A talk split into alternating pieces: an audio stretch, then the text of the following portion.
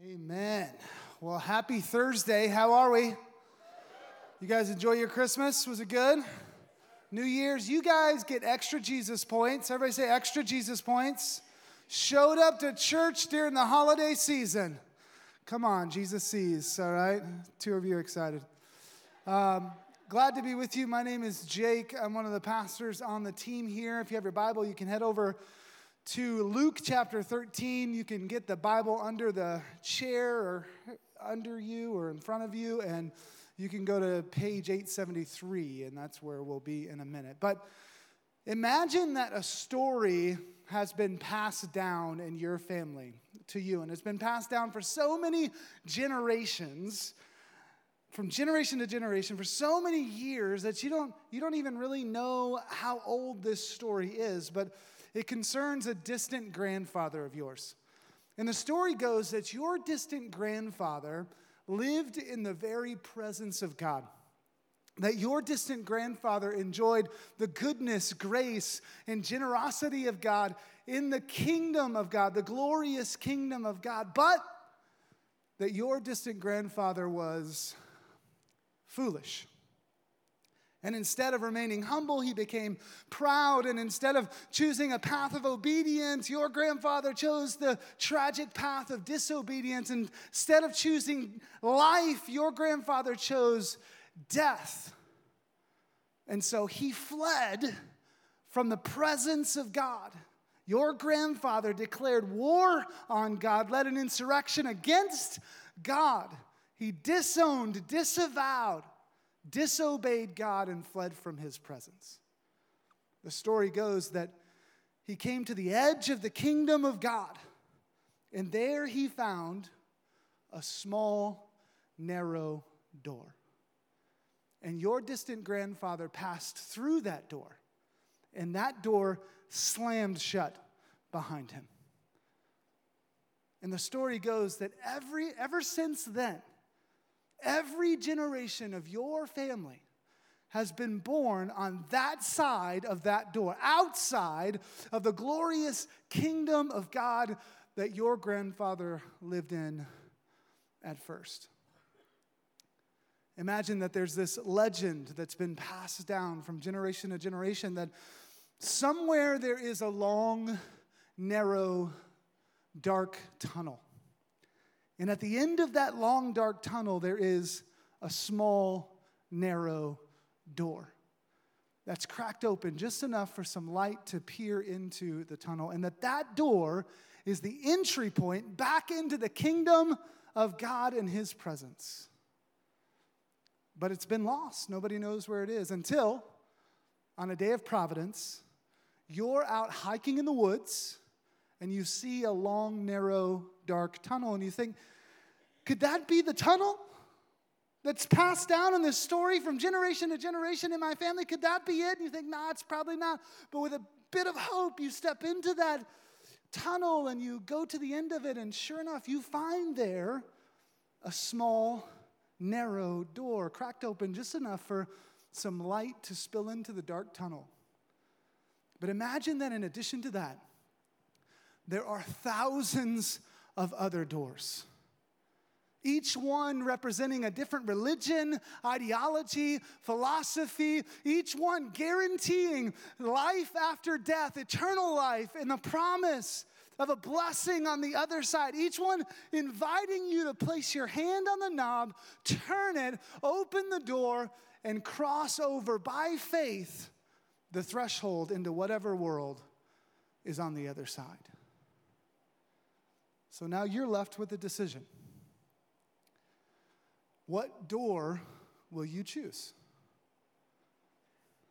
What fate will you endure? What world will you enter into? It's kind of a big, lofty, hypothetical question, isn't it? In Luke 13, Jesus is walking around and through towns and villages and he's preaching. And somebody asks him this question in verse 23. He says, Lord, will those who are saved be few? It's an interesting question, right? Will those who are saved be few? It's one I've asked before, like one you may have thought about. Like, how many are to make it into heaven, right? Like, we live in the Bible Belt, a lot of people in church. Are all these people in church going to be in heaven? I mean, how many are going to make it, Jesus? Maybe it's a little more personal for you.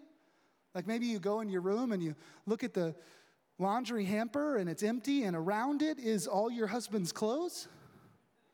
And you're like, is he even saved? I mean, I don't, no, I'm kidding, but maybe it's not a joke. Maybe, maybe you're the husband and you need to throw your stuff in the right place. But also, maybe you wonder, is my spouse going to make it? You look at your kids and you think, are they going to be in heaven? You, maybe you lost somebody.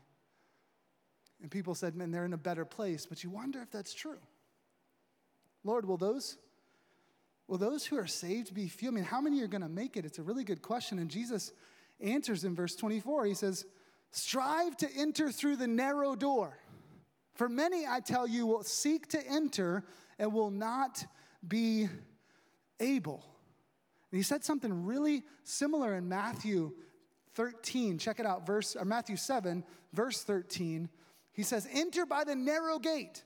For the gate is wide and the way is easy that leads to destruction, and those who enter by it are many. For the gate is narrow and the way is hard that leads to life, and those who find it are few. Isn't that interesting? So, there is, in fact, a door or a gate to divide, to separate, to categorize those who are in and those who are out. There is a door that tells us those who are in the family and those who are not. Welcome and unwelcome. And listen, beloved, th- this is important. God is on one side, and you and I, we start out on the other. God is on one side and we are on the other. Holiness on one side, unholiness on the other. Life on one side, death on the other. There's this door of division, separation between us and God. And, and Jesus says in Matthew 7 and Luke 13 that it's a narrow door, that it's small, that, that, that few make it. Few find it, and even fewer enter by faith through this small door. Destruction, death, and the path to that is wide, the door large, the way easy. But life, the path narrow, the door small, the way difficult. I mean, he even said that some people will seek to enter it and not be able. They'll try and they just can't. And so in Luke 13, this big, kind of lofty question is asked of Jesus How many are going to make it to heaven? Like, what's, what's is it going to be a lot or is it going to be a few? It's this big, lofty question, right? And sometimes, sometimes kids ask those kinds of questions, right? At least my kids do. Um, sometimes it's by accident. Like my kids ask me a question that's big and huge and deep and lofty, and they really expect me to have the answer. They just, it's just on their mind. They throw it out, and dad probably has the answer. Like a couple weeks ago, my daughter Marie, we were eating dinner as a family, and we were discussing Trinitarian doctrine because that's what we do at dinners as a family. If you're not doing that, you're not living. Not really. Really, we were just asking them what they learned at church, okay? And so Marie asked this good question. She goes, Hey, uh, was Jesus born like, you know, born as a baby, or, or was he like part of creation and he, did he live before that? And I was like, Yes. It's both. But how could he how could he be born as a baby but also be creator and all that? And so we talked. We talked about Trinitarian doctrine. We talked about the nature of God, and we talked about how dads don't always have the answers. So we talked. Sometimes those questions are accidentally deep and thought provoking, other times they're not. Like, like my boys asked me a couple weeks ago Dad, Dad, Dad, if I sneeze, cough, and pass gas at the same time, will I die? I'm like, uh, no, I don't, I don't think so. That's a weird kind of combination of symptoms. But I have been watching House, Dr. House, for a long time, and I'm pretty sure you'll be okay, right? My boy, I have three boys. They ask really weird questions, okay? And uh, they're not as polite as I just made them out to be.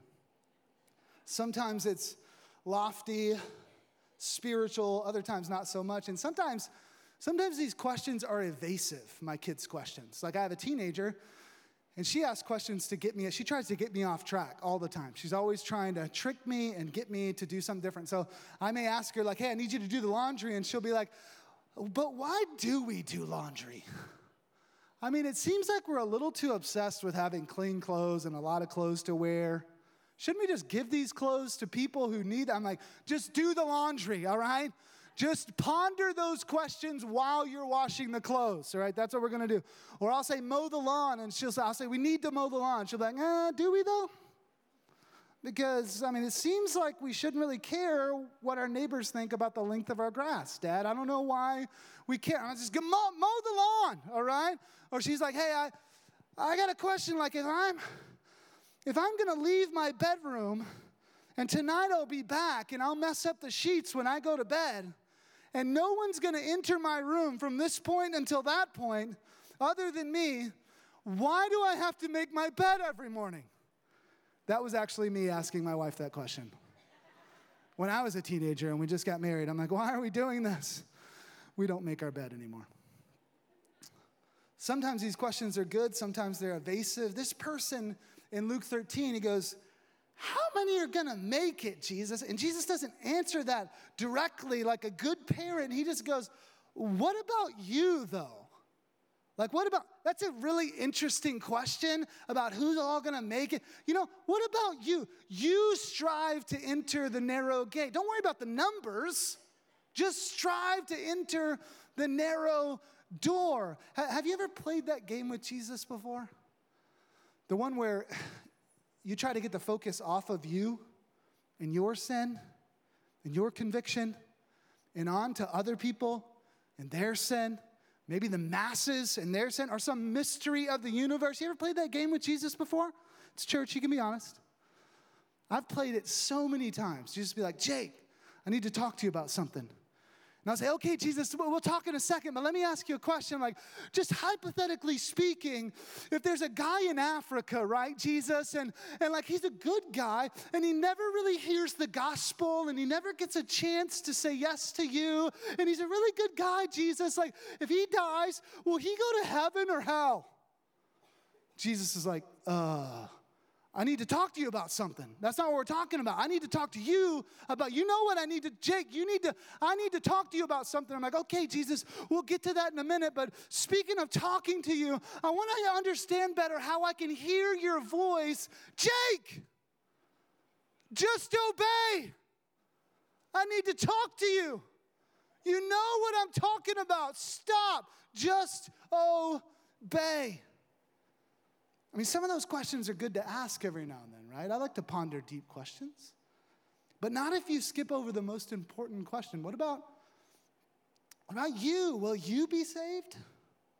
Will you spend eternity in heaven or hell? Life or death? Blessing or judgment? Jesus says it's all about what side of this small, narrow door you end up on. It's all about this narrow door. Listen, the atheists are wrong. There's more to this life than the physical.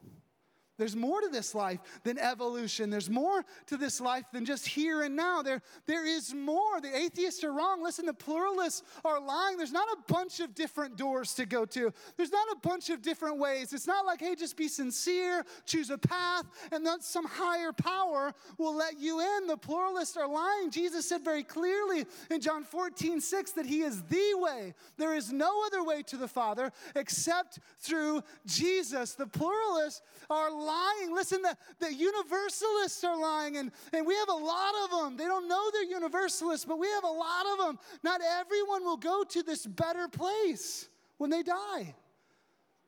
But that's what we say at funerals, right? That they're in a better place. We say foolish things at funerals. If we believe the Bible, most have not, most will not be in a better place. Will they?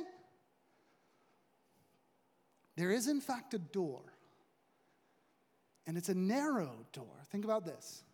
In one way, Christianity is an exclusive movement. There's no salvation, forgiveness of sin, eternal life apart from Jesus. The door is narrow. Jesus is the only way. No hope for sinners other than Jesus. You say, that's not what this famous pastor says that I listen to, Pastor so and so. Doesn't matter what he says, it matters what Jesus says.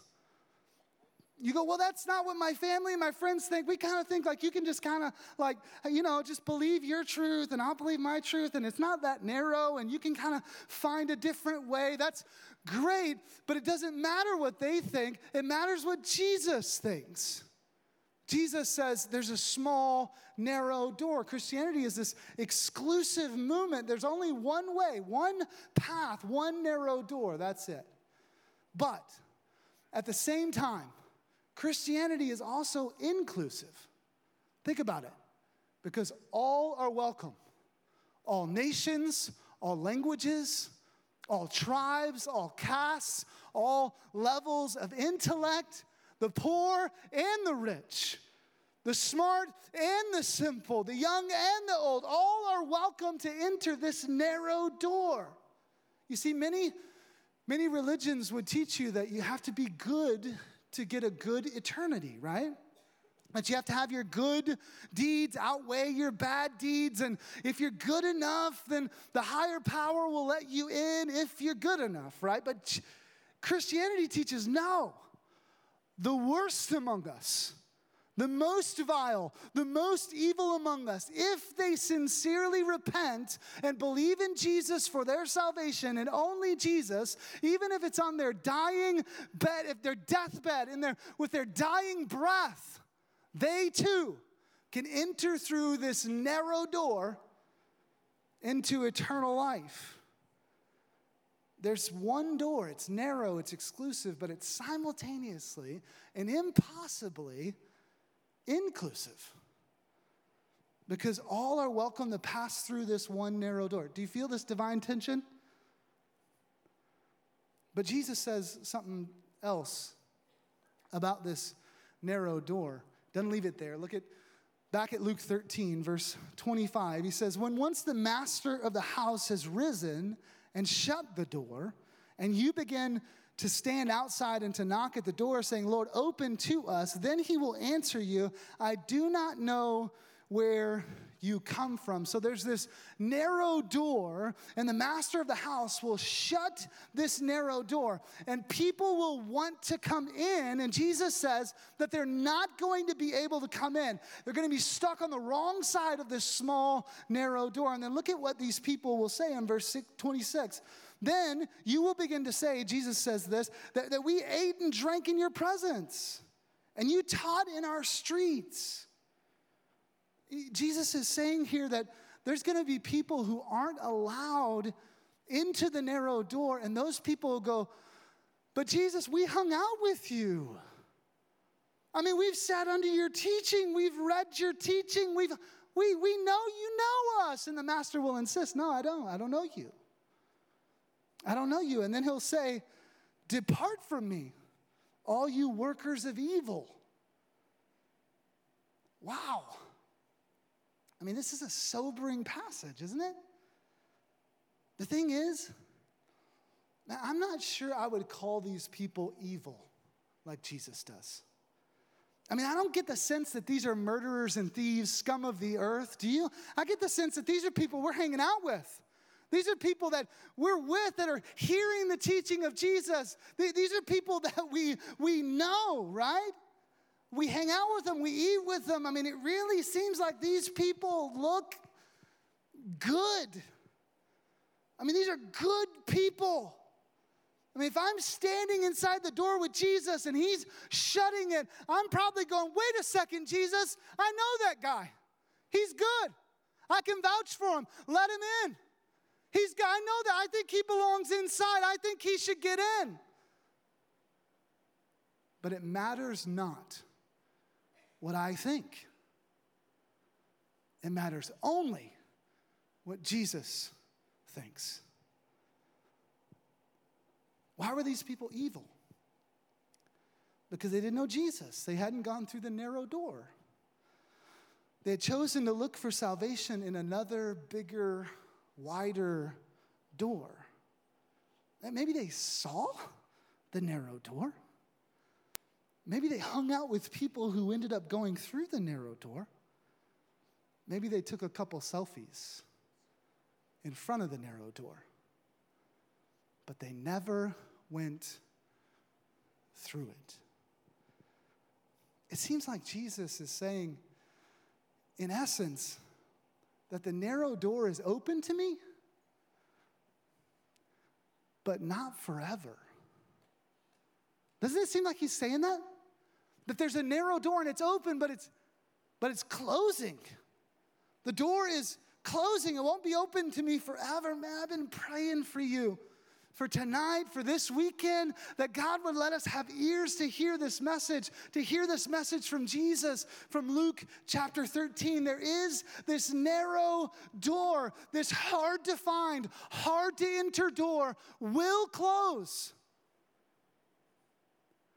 But here's the good news for you, for me, it hasn't yet. I mean, it hasn't closed. If you're listening, if you're able to hear this, it hasn't closed yet. We've still got hope. As long as there's breath in my lungs, there is hope for my soul. Amen? So there is still hope for us today. Once I die, the door closes with me on one side or the other. And man, I'd like to think that I'm going to live a lot longer, but I don't know. All I know is that I will die. I know that we will die, each of us. The question is just when. You may have breath in your lungs and hope for your soul now, but you may not tomorrow.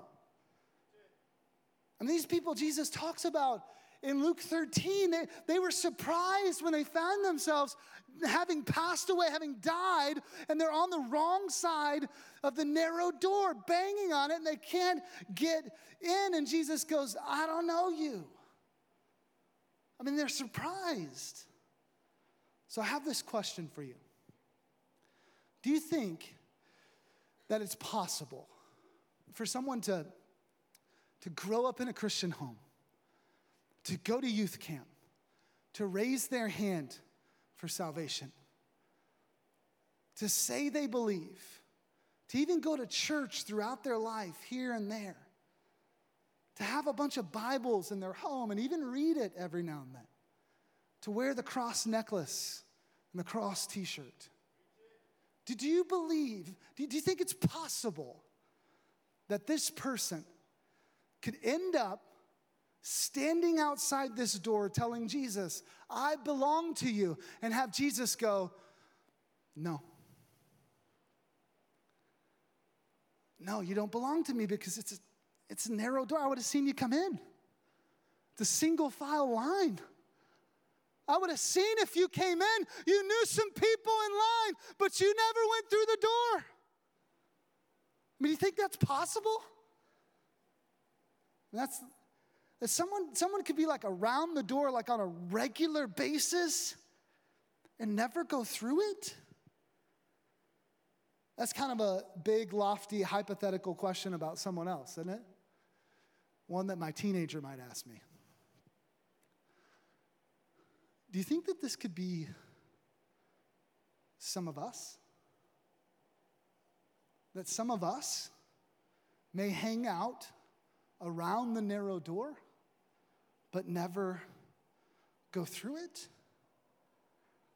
I mean, I wonder how many of us will be knocking on that closed, narrow door, expecting to be let in, only to find ourselves stuck outside. You know, in 2020 and 2021, it really, it really felt like it was extra easy to like jump on bandwagons and like get excited about, to follow people down these wide paths. Here's what I'm saying. It felt like more than normal because it was so divisive and everybody's doing all this virtue signaling. It felt like more than normal there were a lot of wide paths being labeled the narrow path. Are you tracking with me? Like, if you don't wear masks, you don't love people and you don't love Jesus, wearing masks is the narrow path. Wait a second. If you if you wear masks, you're just living in fear and you need to trust Jesus. Not wearing masks is the narrow path. hey, if you don't get a vaccine, you don't love people because you're just spreading the virus and you don't care. Getting a vaccine is the narrow path. Wait a second, the vaccine is from the devil and you shouldn't do it. And if you do it, you don't love Jesus. Not getting the vaccine is the narrow path. The narrow path is red, the narrow path is blue. Beloved, the narrow path is Jesus. Jesus Christ is the narrow path. What if in 2022 we live the truth that all that other stuff is secondary to this? Jesus is the narrow door. I mean, he said it explicitly in John 10. He says, I'm the door. If anyone enters by me, he will be saved and will go in. Jesus is the narrow door. God became man. We celebrated that a few days ago at, at almost at Easter, but you know what I mean. Christmas, I, I've done that for years called Christmas Easter. I don't know what my problem is. We celebrated God becoming man at Christmas just a couple of days ago, and he lived without sin. And here in Luke 13, he's on his way to Jerusalem, and Jesus is focused, committed, devoted to getting to Jerusalem.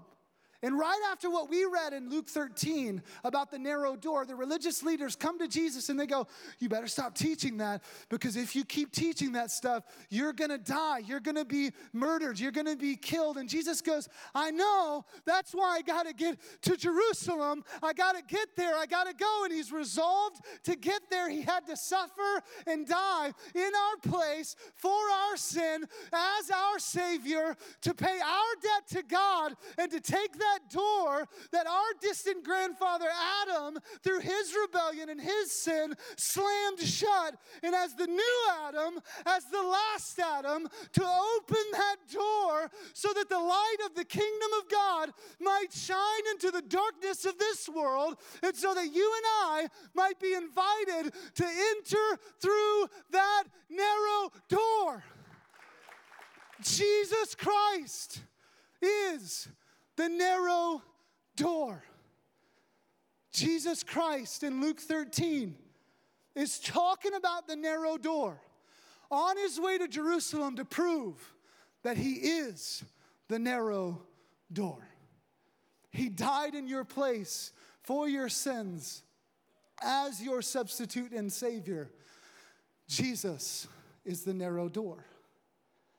Exclusive. It's only Jesus inclusive. Anybody and everybody can come to and through Jesus. Exclusive and impossibly simultaneously inclusive, but maybe that still seems harsh to you. Maybe you're going, yeah, but how can it be that narrow? Maybe you got some of those lofty questions rolling around in your head, like, how could Jesus be love and shut the door? How could it be love and people go to hell? Maybe you got these lofty questions kind of rolling around. I, I just want to ask you what do you think Jesus is feeling in Luke 13? And what do you think he's doing? How do you picture him talking about the master shutting the door and people being locked out? You think he's laughing? You think he's mocking? You think he's going, I told you so to all these people who'll be stuck outside of the narrow door? No. I think he's closer to weeping, don't you? And I think his heart is broken for you. And out of his great love for us, he warns and he corrects and he points out our blind spot to save us an eternity of suffering. Listen, 2,000 years ago, Jesus did rise from death. And 2,000 years ago, Jesus did ascend into heaven. And yes, he will come back one day to judge the living and the dead. But the heart of Jesus today is the same as the heart of Jesus that day in Luke chapter 13. And he's weeping, asking, pleading you with you to come through the narrow door. His arms are stretched out wide, his eyes are wet with tears, and he wants you to come in.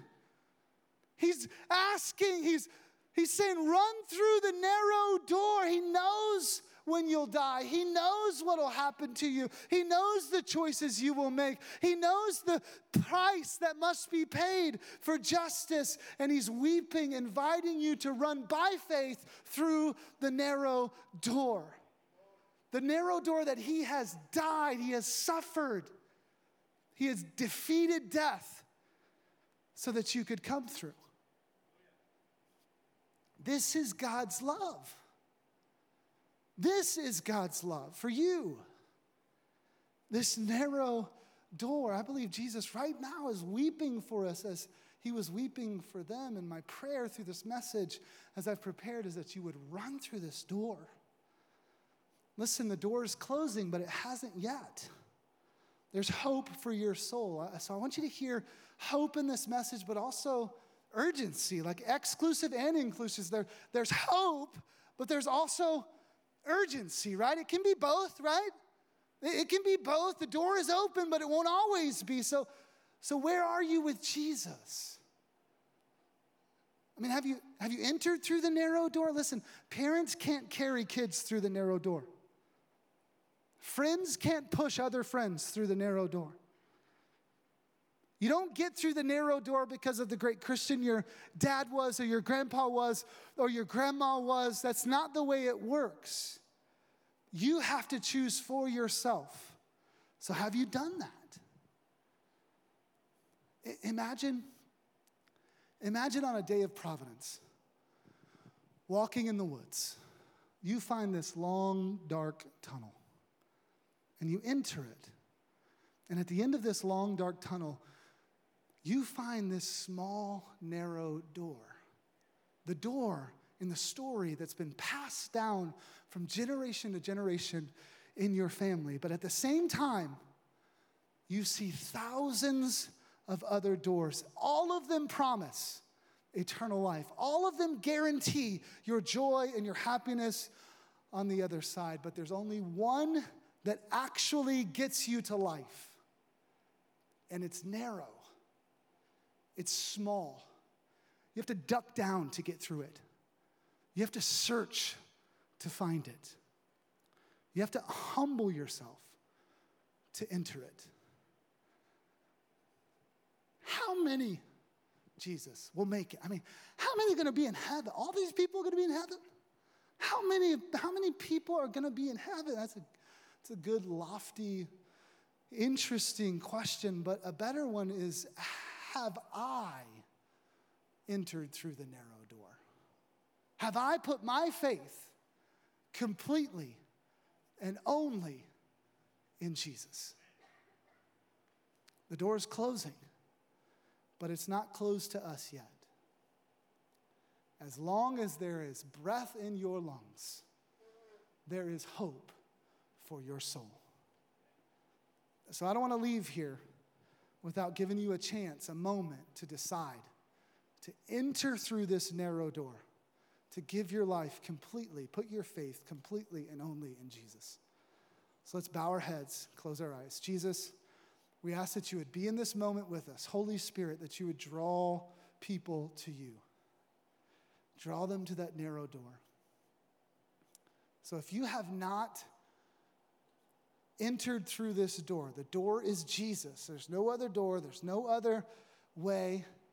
Listen, good works, you may be a good person, good works won't work. So Jesus was good for you. You may be making a lot of sacrifices in your life for other people. Listen, sacrifice won't work. You can't sacrifice anything good enough. So Jesus was the sacrifice for you. He's the only door. You, you, just because your name is registered with a certain like group or political party, that doesn't mean you're in. That doesn't mean you've gone through the door. You've got to personally and, and individually enter through this door. If you've tried, been trying to enter through some other door, any other door, to get joy, to get life, to find God, I want to give you this moment to choose to enter through Jesus, to come to Jesus, to come to this small, narrow door. He said, I'm the door. Anybody who comes through me can go in. So, right now, just tell him, God, I want to enter through Jesus. I want Jesus to be not only the way, but my way. I want Jesus, I want to find Jesus in this moment. I want to enter through Jesus. Just tell him. If that's you, I want to pray for you. So, with our eyes closed and our heads bowed, doesn't matter if it's one person or a hundred people, I want to give you a chance to give your life over to Jesus, and I want to pray for you. So, if that's you and you say, Yeah, man, I don't know what I've been doing. Maybe you know exactly, maybe you don't, but I know that I have not entered through that narrow door you were talking about and Jesus was talking about in Luke 13. If that's you, with our eyes closed and our heads bowed, just slip your hand up so I can pray for you. Yeah, I see that hand. Anyone else? Yeah. Keep those hands up. Yeah. Yeah, thank you, Jesus. Yep, up in the balcony, I see you. Anyone else? Yeah, hold them up. Let me pray for you. Lord, I pray in Jesus' name, God, that you would protect the seed that's been planted tonight. God, your word says that the devil would come and snatch away the seed. And God, I just pray in Jesus' name a hedge of protection over these hearts, these souls, these lives who raise their hands. I pray, Jesus, that they leave here 100% completely transformed by your Holy Spirit.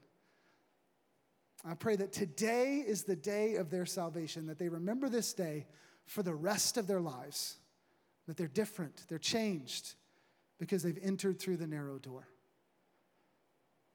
If you raised your hand, just make sure that you, you pray, make sure that you tell somebody you came with, hey, I, I raised my hand, I gave my life to Jesus, I want to be different. We want to walk with you through that, and they want to walk with you through that. So make sure you tell somebody. But keep our eyes closed and our heads bowed for just a moment longer. Maybe you're saved. You know you're saved. You know you've, you've entered through this narrow door, right? You've got fruit in your life. You know that you've already done this. But if you're on, if, if that's you, man, just thank God that you are among the few, Jesus said, who would find the door and not only find it, but by faith enter through it. Just thank God. Just go, Jesus, thank you because I found the door. I mean, isn't that awesome? And if you're not excited, just pray that He'll return the joy of your salvation. That was a little bit of a joke. But maybe, maybe you're saved, but you're going, hey, I, if I'm honest, this last year, two years, I can point to some times where I've I've pointed to some wide paths, some big doors, and I've kind of acted like they're narrow paths, narrow doors, the narrow door. And if you look at my social media feed, you probably find it. If you hear the words that come out of my mouth, it's like there's these other paths I've pointed people to. I just want to invite us into a moment of repentance, just confessing that to the Lord at the beginning, here, the end of 2021, the beginning of 2022. Just confess that. Just go, Jesus, I, I just want to point to you. I just want to point to you as the narrow door. There's no other narrow, there's no other door. There's no other path that leads to life. If I've in any way pointed to something else besides you, Jesus, help me not do it again. Help me point to you, point to you, point to you. Just confess that. Ask Him to help you with it. Jesus, thank you for today. Thank you for your word that is timeless and timely. Timeless in the sense that it never changes, and timely in the sense that it always, even on a Thursday night, the last Thursday of 2021, your word always changes us. Thank you for that. May we be a people, an anomaly, something that goes against the statistics. May we be a people who have all entered through the narrow door. We love you. It's in your name that we pray. Amen.